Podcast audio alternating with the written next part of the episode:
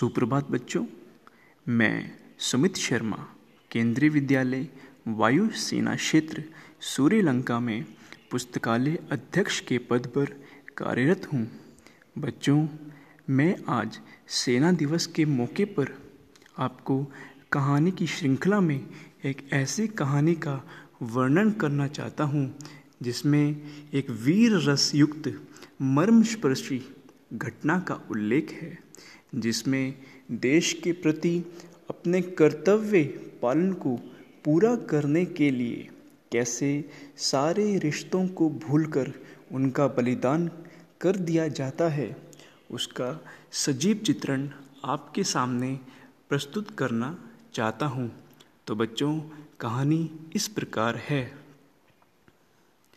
तारीख 20 अक्टूबर उन्नीस सौ बासठ, सुबह के लगभग आठ बजे भारत चीन सीमा नियंत्रण रेखा, मैकमोहन रेखा। पांचवी जाट बटालियन राजपुताना राइफल के 250 जवान सीमा पर तैनात थे। अचानक से रेडियो पर स्वर उभरा। रेडियो ऑपरेटर ने बात की और एक दहला देने वाली खबर सुनाई। आज सुबह पाँच बज के चौदह मिनट पर चीन की पीली सेना ने भारी संख्या में अक्साई चीन की सीमा पर हमला किया। वहाँ कुमाऊँ रेजिमेंट के 123 जवानों के साथ तैनात company commander major Shaitan Singh ने बड़ी वीरता से सामना किया, लेकिन वे सभी शहीद हो गए।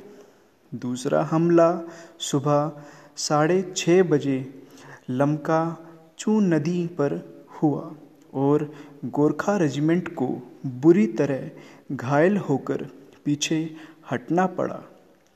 हमें आदेश है कि पांचवी जाट बटालियन राजपुताना राइफल्स तुरंत सक्रिय होकर संपर्क बनाए और सीमा पर कड़ी निगरानी रखे। और हमला होने की स्थिति में आक्रामक रुख ना अपनाकर बचाव करते हुए पीछे हट जाए और दौलत बेग ओल्दी तक की सारी चौकियाँ खाली कर दे। खबर वाकई दिल दहलाने वाली थी। सामने चीन की छठी ब्रिगेड और पीछे दौलत बेग ओल्दी का बर्फ़ का तूफ़ान।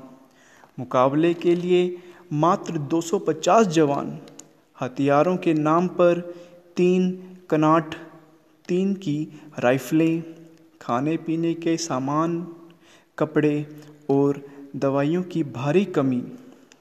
रेडियो ने खबर सुनाकर कैंप में बैठे सैनिक अधिकारियों को चिंता में डाल दिया था।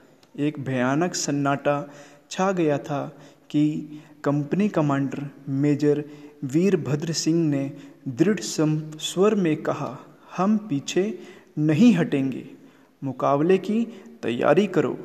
ये सुनकर कैप्टन भरत तिवारी ने कहा, सर, लेकिन गिनती में हम 250 जवान, एक मेजर, एक कप्तान, दो लेफ्टिनेंट और तीन सूबेदार, बंदूकों के नाम पर पुरानी जंग लगी राइफलें। ना तो तोपखाना, ना मोटरार और ना माउंटेन बैटरी। हमें पीछे हटकर इंतज़ार करना चाहिए मदद का। मेजर, कैप्टन, तुम्हारी बात में दम है, लेकिन तुम पीछे हटोगे तो कहाँ हटोगे? पीछे दौलत वेग ओल्दी में आए बर्फ़ के तूफ़ान में? दक्षिण का दमचौक व जरला क्षेत्र का बेस कैंप भी हमारे से 100 मीटर दूर है। आर्टलरी और मोटरार छोड़ो, यहाँ सैनिकों की ताजी कुमुख भी नहीं आ पाएगी। और मुझे विश्वास है कि तुम बर्फ़ के तूफ़ान में दबकर मरने या पीठ पर गोली खाने की बजाय पचास चीनियों को मारकर शहीद कहलाना पसंद करोगे। Bharat, yes sir. भरत ने मुड़कर आवाज़ लगाई तो लेफ्टिनेंट कृष्णकांत और हरि सिंह, सूबेदार मेजर राम सिंह और नायब सूबेदार रामचंद्र देशमुख के साथ 250 सैनिक कतार में खड़े थे। भरत ने ओजपूर्ण लहजे में कहना शुरू किया, मेरे जवानों, हमले की तैयारी की जाए। समय बिल्कुल भी नहीं है। बर्फ़ के तूफ़ान में दबकर मरने से अच्छा है, हम शौर्य प्रकट करें। याद रखना, योग में लीन योगी और युद्ध भूमि में लड़ता योद्धा मृत्यु के बाद भी सूर्यमंडल को भेद देता है। 200 साल पुरानी रेजिमेंट ने कभी हार का मुँह नहीं देखा है। हमने या तो विजय प्राप्त की है या अपना बलिदान दिया है। सर्वत्र विजय है हमारा ध्येय। ये वाक्य याद रखना। भरत ने भाषण खत्म होने के बाद कहा, कोई सवाल? जवानों ने एक स्वर में कहा, नो, सर। भरत, जय हिंद। और जब 250 जवानों की गगन भेदी आवाज़ गूंजी, जय हिंद। भरत ने कहा, डिसमिस। और सैनिक तैयारियों में जुट गए। शाम घिर आई थी। अब तक सूबेदार मेजर राम सिंह ने आकर भरत को सल्यूट किया और बोले, जय हिंद सर। भरत, जय हिंद सूबेदार साहब, तैयारी कैसी है आपकी? राम सिंह, कप्तान साहब, तैयारियाँ चाक चौबंद हैं। हरी और कृष्णकांत साहब अपने गश्ती दल के साथ अभी लौटे नहीं हैं। आप एक बार मोर्चे का निरीक्षण कर लें। तो बेहतर होगा। भरत राम के साथ गया और मोर्चेबंदी को देखकर लौट आया। रात घिर आई थी। किशनकांत और हरि थके मांधे गामफिले पड़े थे अपने दल के साथ। भोजन तैयार हो रहा था और बाकी जवान अपनी अपनी जगह सतर्क और सीमा पर आँख गड़ाए बैठे थे। भरत ने अपने कंपनी कमांडर की ओर देखा और बोला, सर जी, पता नहीं क्यों कुछ अनिष्ट की आशंका हो रही है। परिस्थितियाँ बिल्कुल अनुकूल नहीं हैं। इस बार चीन ने बड़ी तैयारी से हमला किया है, वरना गुरखा रेजिमेंट को पीछे हटना पड़े, विश्वास नहीं होता। मेजर ने एक नज़र कप्तान पर डाली, फिर जलती आग की ओर देखते हुए बोले मैंने विश्व युद्ध देखा है, कैप्टन। 1942 में इसी राजपुताना राइफल्स में कमीशन मिला था। मुझे सेकंड लेफ्टिनेंट की रैंक पर जर्मन सेना की सबसे खतरनाक और शक्तिशाली एस एस बटालियन को रोंद कर रख दिया था मैंने। ना जाने कितने जर्मनों को यमलोक भेजा है। परिस्थितियाँ यहाँ से भी खराब थी। गोलियाँ ख़त्म होने पर संगीनों के सहारे लड़ाइयाँ लड़ी हैं।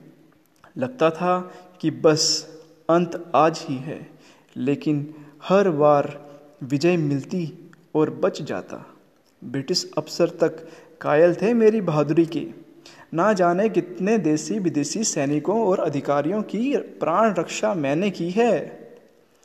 विश्व युद्ध समाप्त हुआ 1945 में और ठीक तीन साल बाद कश्मीरियों कश्मीर में पाकियों को दौड़ा दौड़ा कर मारने पर वीर चक्र मिला और आज इन अफीमची चीनियों की बारी है। कैप्टन, याद रखना, कर्तव्य पथ पर जो भी मिले, मृत्यु या विजय, यह भी सही, वह भी सही। भरत चुपचाप सुनता जा रहा था। उसने पूछा, सर, आपके परिवार में कौन कौन हैं अभी? मेजर ने कहा, बड़े भाई साहब, भाभी, उनके बच्चे और एक छोटी बहन थी, जिसकी कब की शादी हो गई है? भरत ने पूछा, सर, आपने शादी नहीं की क्या? मेजर ने कहा, नहीं तो। भरत पूछ बैठा, क्यों? मेजर हंस पड़े और बोले, शायद दोबारा मौका ना मिले, लो सुन लो दिल का हाल। उनका नाम परिणीता था। लाहौर के नामी वकील की इकलौती बेटी थी। हमारा घर एक ही मोहल्ले में था और मेरे पिताजी बड़े ज़मींदार थे। हमारा बचपन साथ साथ खेलते बीता था और बड़े होकर कब प्यार हुआ पता ही नहीं चला। बड़े नाजों में पली थी वो सबकी दुलारी। मैं भी सबका प्यारा था, लेकिन अपनी बदमाशियों के कारण पिताजी से अक्सर कुटाई कर, अक्सर कुटाई हो जाती थी। मैं रोता, कलपता, उसके पास पहुँच जाता और वो बड़े प्यार से अपने हिस्से के दूध में हल्दी डालकर मुझे पिला देती थी। बाईस की उम्र में मैं सेना में भर्ती होकर देहरादून चला आया। बड़े भाई साहब भी सपरिवार दिल्ली आ बसे और यहीं अपनी डिस्पेंसरी खोल ली। छोटी बहन का विवाह भी यहीं दिल्ली में कर दिया, तथा पिताजी के देहांत के बाद लाहौर की संपत्ति बेचकर माँ को अपने पास बुला लिया। 1945 में विश्व युद्ध समाप्त हुआ और मैं लौटा तो मेरी शादी की बात परिणीता के साथ शुरू हुई, लेकिन 1946 में माँ के देहांत के बाद फिर मेरी शादी एक साल के लिए रुक गई। सन उन्नीस सौ सैंतालीस में भारत को चीर कर दो टुकड़ों में बट गया। हम स्वतंत्र हो गए। भारत के काफ़ी मुसलमान बड़े शौक़ से पाकिस्तान गए और वहाँ से हिंदू, सिख, ईसाई और अन्य धर्मों के लोगों को मार पीट लूट कर वहाँ से भगाया जाने लगा। पाकिस्तान से आने वाली हर ट्रेन में केवल लाशें भरी होती। रक्त रंजित, शत विशत शब क्या बच्चे, क्या बूढ़े, क्या जवान। महिलाओं, लड़कियों और तो और छोटी बच्चियों के वलकृत विवत्स्व शब लाहौर से आने वाली हर ट्रेन की एक एक लाश पलट कर देखी थी। मैंने और बड़े भाई ने चार दिनों तक भूखे प्यासे बावले दौड़ने के पश्चात मुझे उसकी और उसके पूरे परिवार की लाश का तोहफा मिला था। मेरे पाकिस्तानी भाइयों की ओर से।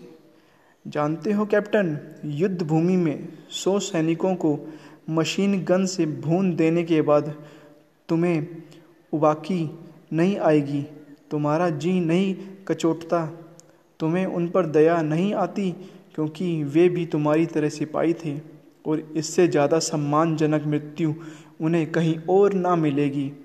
तुमने किसी निरपराध की हत्या नहीं की है, या ना तो किसी का बलात्कार किया है, लेकिन वो विभत्स हत्याएँ परिणीता के साथ दुष्कर्म के बाद हत्या कर दी गई थी। उसके मृत शरीर को नोच डाला गया था। और तो और उसकी छोटी बहन जो केवल बारह साल की थी, उसे भी ना बख्शा था। पूरे डिब्बे में ना जाने कितने ऐसे मृत लोग पड़े थे। परिणीता, मेरे मन में बड़ी गहराई तक रची बसी थी और उसका शव देख जड़ रह गया था। छोटी बहन और भाई साहब ने कई रिश्ते देखे, पर मैं ना माना। कैसे मैं भूल जाता परिणीता को? उसके लहू लुहान शव को कैसे कैप्टन, कैसे? कहते कहते मेजर का गला रुंध गया। भरत ने मेजर के कंधे पर हाथ रखकर कहा, सॉरी सर। मेजर ने अपनी नम आँखें पहुँची और भरत से पूछा, तुम बताओ तुम्हारी शादी हुई या नहीं? भरत बोला, हो गई है सर। और फिर सकुचाते हुए बोला मधुरिमा मिश्रा से मधुरिमा तिवारी बनाने में बड़े पापल, पापड़ बेलने पड़े। मेजर ने हँसते हुए कहा अच्छा तो मेरे सेकंड इन कमांड को पापड़ बेलना भी आता है। मैंने सोचा, तुम केवल अचूक निशाना लगाने और फौजी कमांड देने के अलावा बिल्कुल बेकार हो। मेजर ने पूछा, और बच्चे? भरत ने जरा यादों में खोकर कहा, सर एक बच्ची है छः माह की। कृति नाम है और मैंने तो अभी उसे देखा भी नहीं। यहाँ से लौटूँगा, तभी भेंट होगी। बातों का सिलसिला चलता रहा और अगली सुबह घिर आई। अगला दिन 21 अक्टूबर उन्नीस सौ बासठ। पूरी तरह शांत रहा, जैसे तूफ़ान आने से पहले समुद्र शांत हो। पूरे दिन बीतने के बाद 22 अक्टूबर को रात बारह बज के पंद्रह मिनट पर हमला हुआ। चीन की एक पूरी ब्रिगेड ने घातक हथियारों के साथ हमला किया था। कंपनी कमांडर ने फायरिंग के आदेश दिए और राजपुताना राइफल के वारकाई राजा रामचंद्र की जय की गगन भेदी गूंज के बाद सैनिकों ने फायरिंग शुरू कर दी। पैदल चीनी आगे बढ़ते और गोली खाकर गिर पड़ते, लेकिन कब तक धीरे धीरे कारतूस लगभग खत्म हो गए तो भरत ने फायरिंग धीमी करने के आदेश दिए, जिससे बेबजह कारतूस जाया ना हो। उधर चीनी कमांडर ने भी भाप लिया कि दुश्मन की बंदूकें खाली हैं और उसने पूरी ब्रिगेड को एक साथ झोंक दिया। भारत ने फिर फायरिंग शुरू कर दी और वातावरण सैनिकों की चीखों, बारूद की गंध और गोलियों की आवाज़ से फिर से भयावह हो गया था। धरती रक्त से लाल हुई जाती थी, लेकिन मशीन गनों के आगे थ्री नोट थ्री की राइफल कब तक टिकती? कुछ की बंदूकें खराब हो गई थी तो कुछ की कारतूस ख़त्म हो गए थे। अचानक एक ग्रेनेड कैंप में गिरा और जोरदार धमाके के साथ company commander major Virbhadra Singh शहीद हो गए थे। भरत की आँखों में आँसू आ गए थे। उसने देखा राम सिंह मृत पड़े थे। लेफ्टिनेंट हरि कृष्णकांत को फ़र्स्ट एड दे रहे थे कि कार्बाइन की सात आठ गोलियाँ उनके सीने में दस्ती चली गई और वह वहीं ज़मीन पर गिर गए। भरत की बंदूक में बुलेट फंस गई थी। वह जल्ला उठा आसपास देखा तो बीस कदम पर हरी की राइफल पड़ी थी। भरत बड़ी सतर्कता से कोहनी के बल रेंग कर और बंदूक लेकर लौटने के बाद जैसे ही अपनी पोजीशन पर चढ़ा, चाहा तीन चार गोलियाँ उसके पेट और जांघों में आ लगी। भरत कुछ पल दम साधे पड़ा रहा। फिर साहस बटोर रेत की बोरी पर चढ़ गोलियाँ चलानी शुरू की, लेकिन पाँच सात फायर के बाद मैगजीन खाली हो गई थी। उसने देखा तो बैग में दो करनेड बाकी थे। चौकी पर तैनात सारे जवान शहीद हो चुके थे और चीनी लेफ्टिनेंट सबसे आगे सैनिकों के लिए बढ़ता आ रहा था। भरत ने मुँह से, भरत के मुँह से खून निकल रहा था। उसने कोहनी से होठ पहुँचे रक्त रंजित होठों पर क्रोध युक्त विजयी मुस्कान दौड़ गई। उसने ग्रेनेड हाथों में लिया और इंतज़ार करने लगा। जब चीनी कमांडर चार पाँच कदम दूर था, तभी भरत ने ग्रेनेड की सेफ्टी पिन खींचकर अपने जैकेट में डाल ली और एक बार फिर राजपुताना के वार कराई। रामचंद्र की जय कहकर सीधा चीनी सैनिकों और अधिकारियों पर कूद पड़ा। भरत की अचानक छलांग लगाने से कोई कुछ समझता इसके पहले वह कमांडर को अपने मज़बूत हाथों से पकड़ ज़मीन पर गिर पड़ा। बाकी चीनी जवान पहले तो हड़बड़ा कर पीछे हटे, लेकिन अपने अधिकारी को भरत के हाथों में जकड़ा देखकर भरत के ऊपर बंदूक की बट से मारना शुरू किया और इधर भरत आँखें बंद किए, दम साधे गिन रहा था। बाईस, तेईस, चौबीस, उसके मन में एक एक कर शहीद मेजर हरि सिंह और अन्य जवानों की तस्वीरें आ रही थीं। उसने गिना छब्बीस, सत्ताईस, उसके मन में हुक सी उठी और याद आई, मधुरिमा। उसकी दिल जीत लेने वाली हँसी। उसने गिना अट्ठाईस, उनतीस, उसे याद आई कृति। उसकी छः महीने की बेटी, जिसे उसने अभी देखा ही नहीं था। उसके जन्म के चार महीने पहले ही तो वह लौट आया था ड्यूटी पर। भरत का चेहरा पत्थर की तरह सख्त हो चुका था। उसने गिना तीस और एक साथ दो धमाकों में भरत के साथ आठ से दस चीनी सैनिकों के चीथड़े उड़ गए। दरअसल हैंड ग्रेनेड की सेफ्टी पिन निकले तीस सेकंड पूरे हो चुके थे। तो बच्चों, इस तरह भरत सिंह ने अपनी वीरता का परिचय देते हुए किस तरह भारत माँ की रक्षा की और ये फ़र्ज़ और बलिदान भारतीय सेना के अदम्य साहस की कहानी यहीं समाप्त होती है। जय हिंद, जय भारत। नमस्कार बच्चों।